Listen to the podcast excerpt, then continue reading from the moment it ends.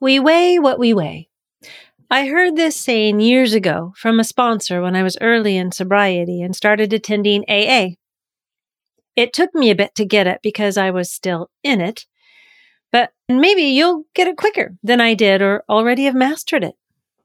Let's see what you think as you listen into this episode and learn the last half of this statement that was profound for me.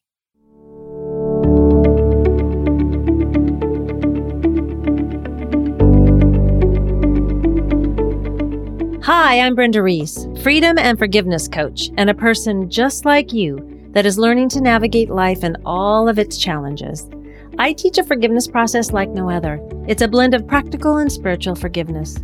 This process guides you into knowing how unforgiveness can be keeping you stuck in your relationships, both personally and professionally, and how it prevents you from releasing resentment and finding joy. Each week, I share practical and some not so practical tips, tools, and advice from myself and other people that are on this journey just like us. This is for you if you are ready to turn your pain into peace. Welcome to the Forgive Yourself podcast.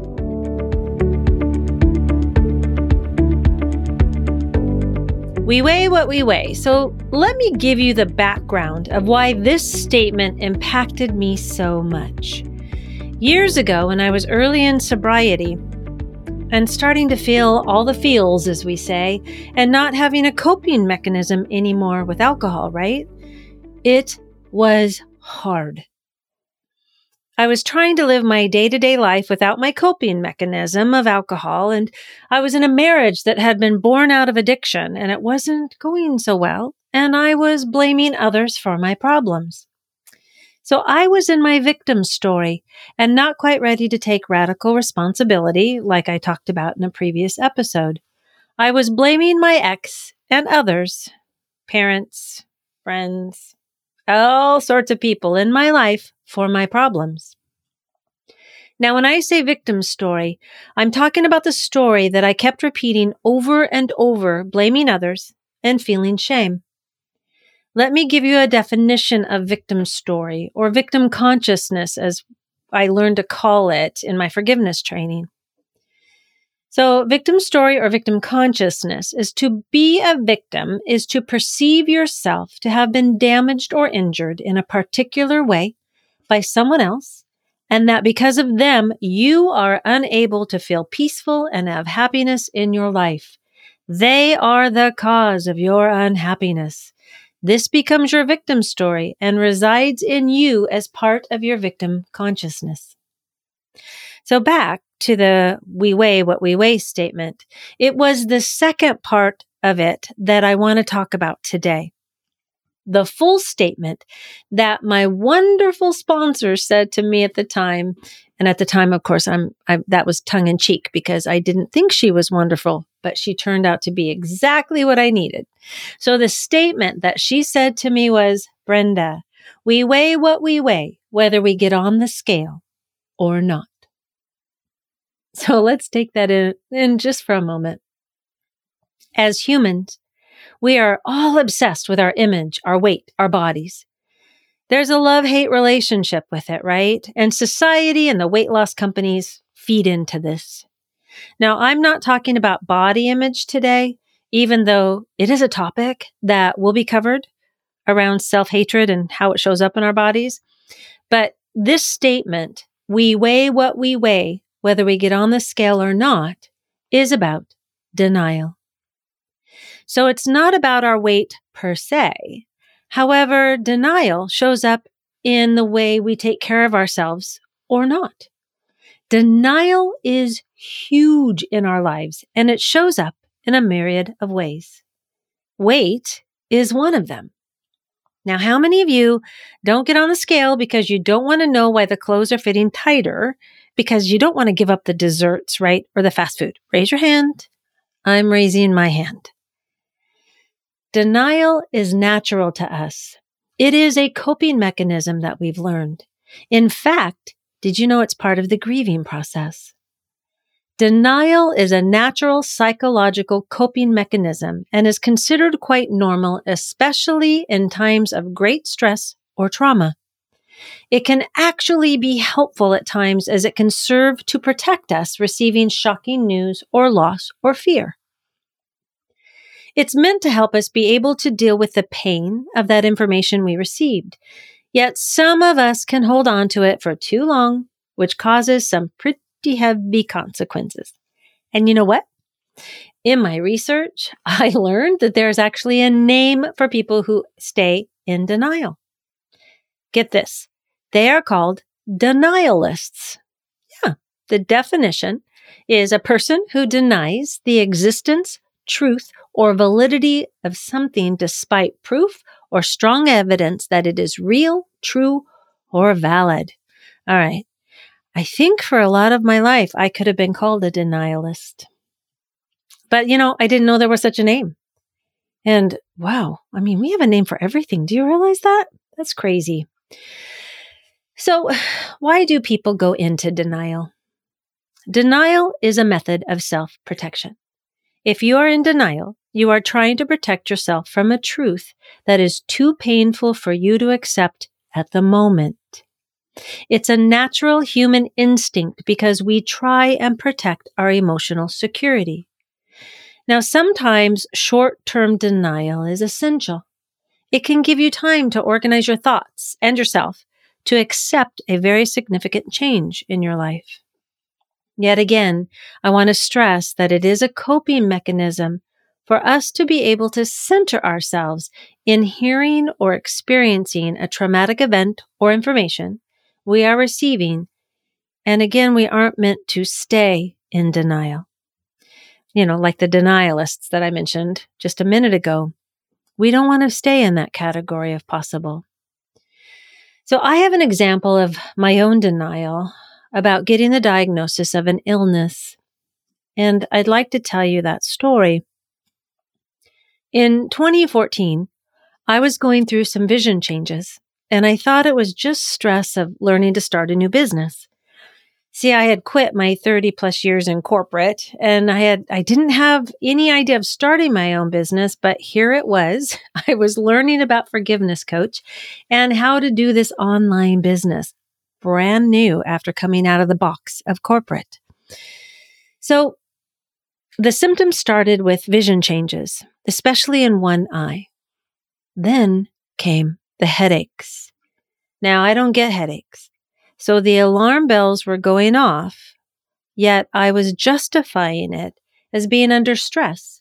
And I didn't have time to go to the eye doctor because I was busy, busy, busy, busy, busy. Until I noticed I couldn't see out of one eye. So I couldn't deny it anymore.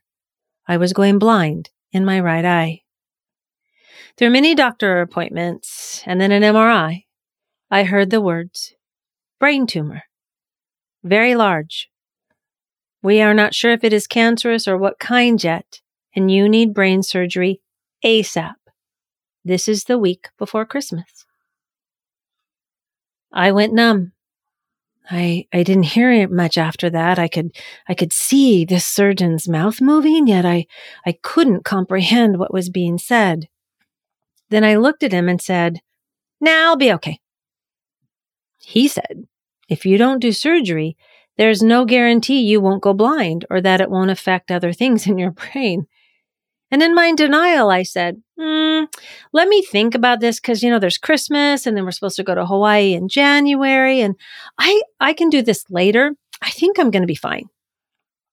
Now, some people would say that was shock and I agree, but it's also denial in the part where I said, I think I'll be fine. I can do this later.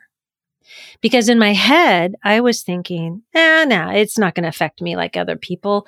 I'm not going to die or go blind. The things that, you know, I was told later. I was thinking, this doesn't happen to me. Have you ever felt that way yourself? It won't happen to me. It's quite common with people hearing diagnoses like this. The denial serves as a way to be able to either not go into shock, which is hard not to do, but to mainly be able to absorb and integrate the information so you can make a good decision. Denial can be a resistance of sorts. Okay. Like not just a medical diagnosis, but like the teenager who refuses to do their chores. They aren't thinking about the consequences of it. Or when we are in a bad relationship and we know it's over, yet we are afraid to make a decision to leave. Or when we are burying ourselves in work in a job we despise and we make excuses for why we have to stay there. So that's what happened with my client, Sue. Sue is in a very high demanding job with good pay, yet a lot of hours. Over this last 11 months, there's been more demands and she was feeling burnt out and stressed and stuck. Her boyfriend was not happy with the situation because he didn't see her as much, and when he did, she was tired and grumpy.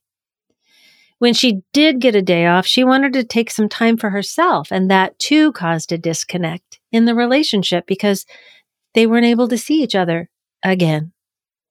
He wanted her to quit, but she kept saying the pay is good and the benefits. She just, she couldn't get that anywhere else. And, and she didn't have time. I don't have time, she said, to look for another job. And probably it wouldn't pay as well either.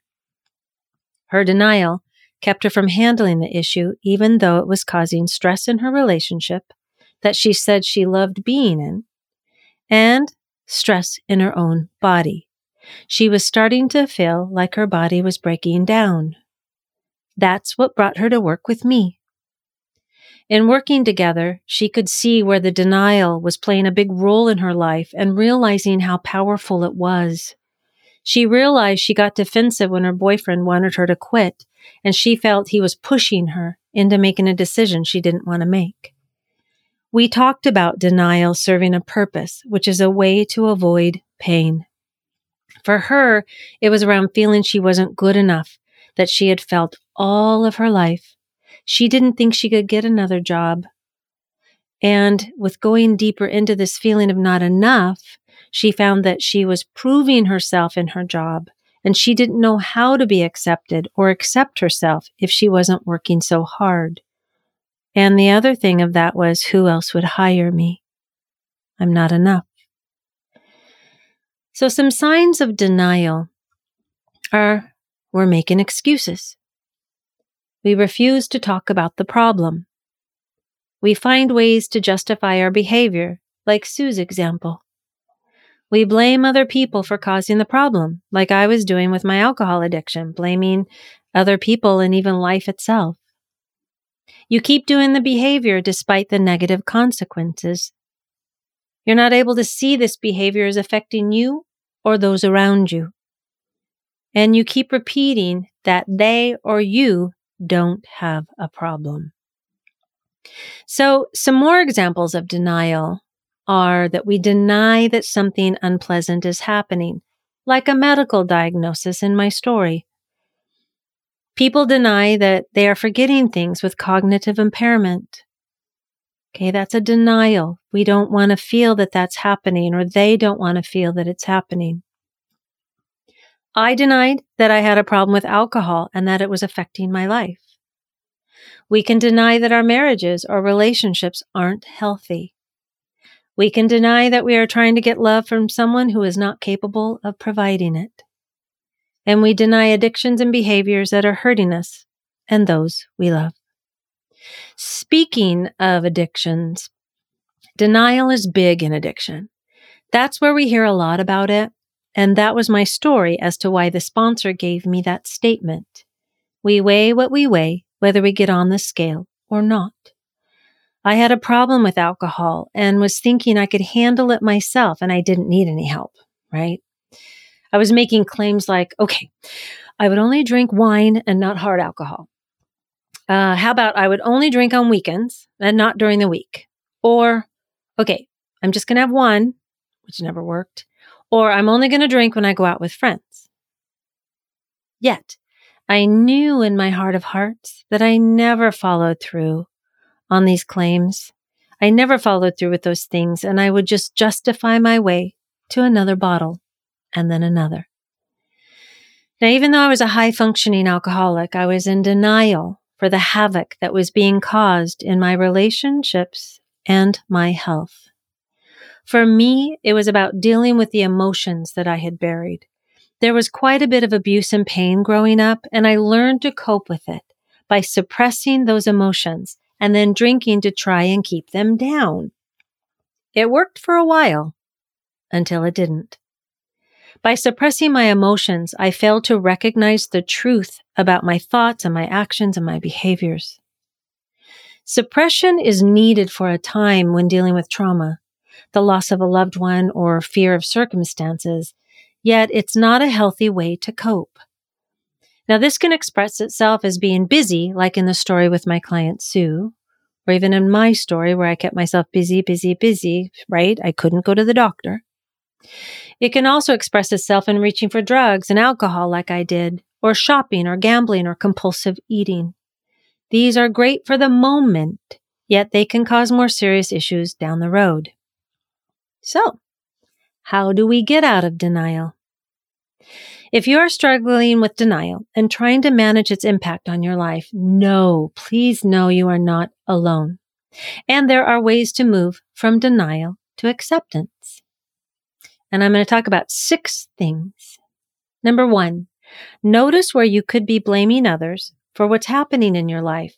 Maybe it's time to get honest with yourself and ask, how have I contributed to this situation?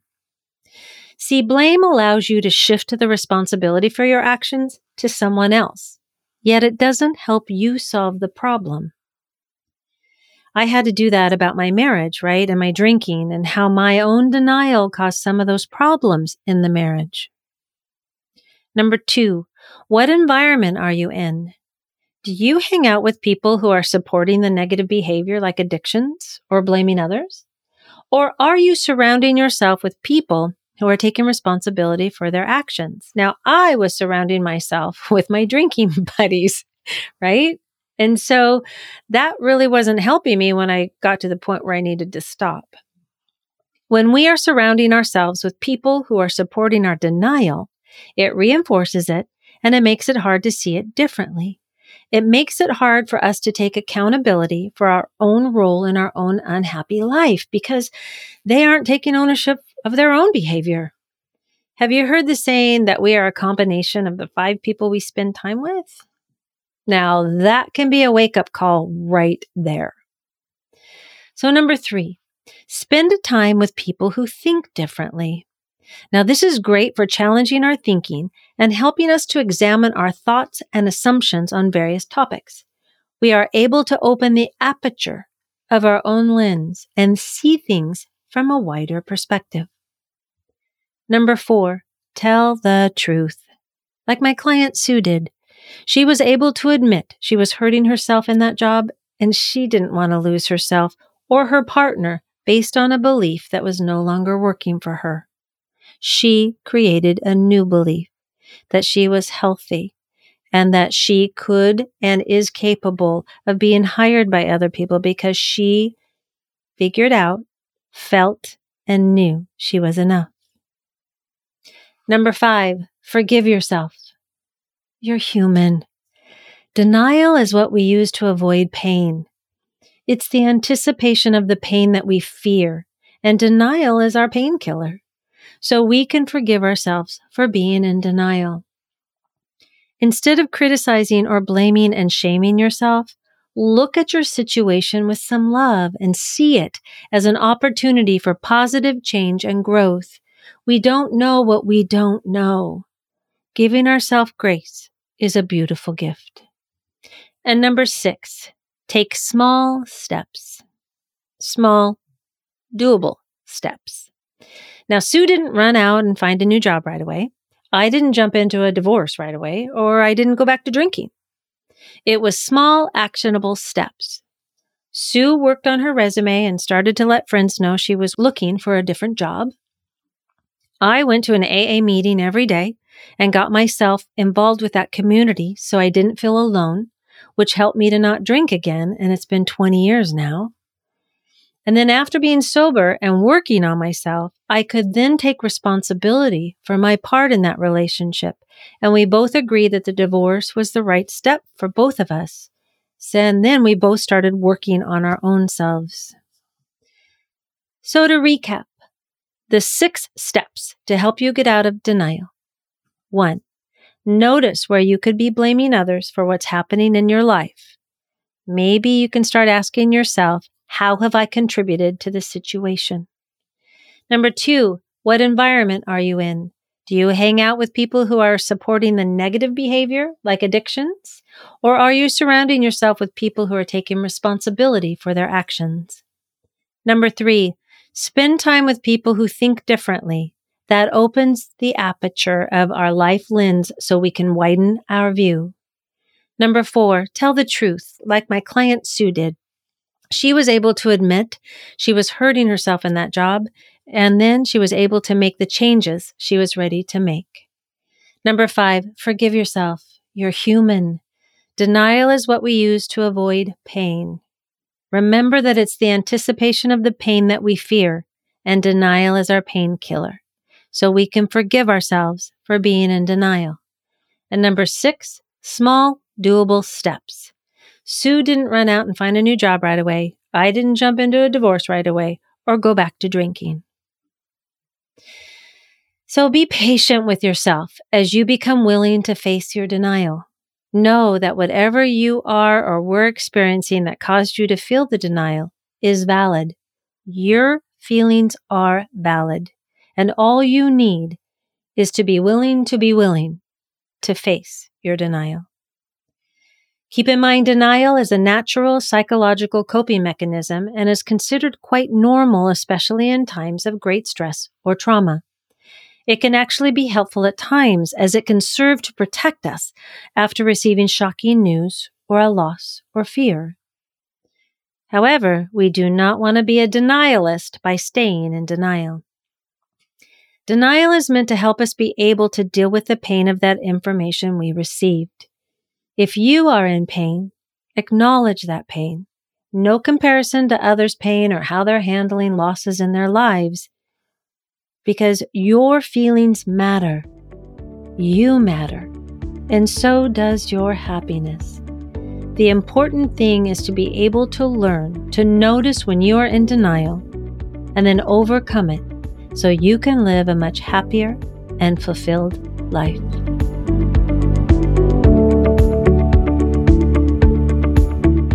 Thank you so much for listening today. I hope you enjoyed this episode. If you did enjoy it, would you do me a favor and share this episode and then follow us on your favorite podcast app so you don't miss one episode of the Forgive Yourself podcast, where every Friday you will get tips, tools, and stories so that you can turn your pain into peace. Take care.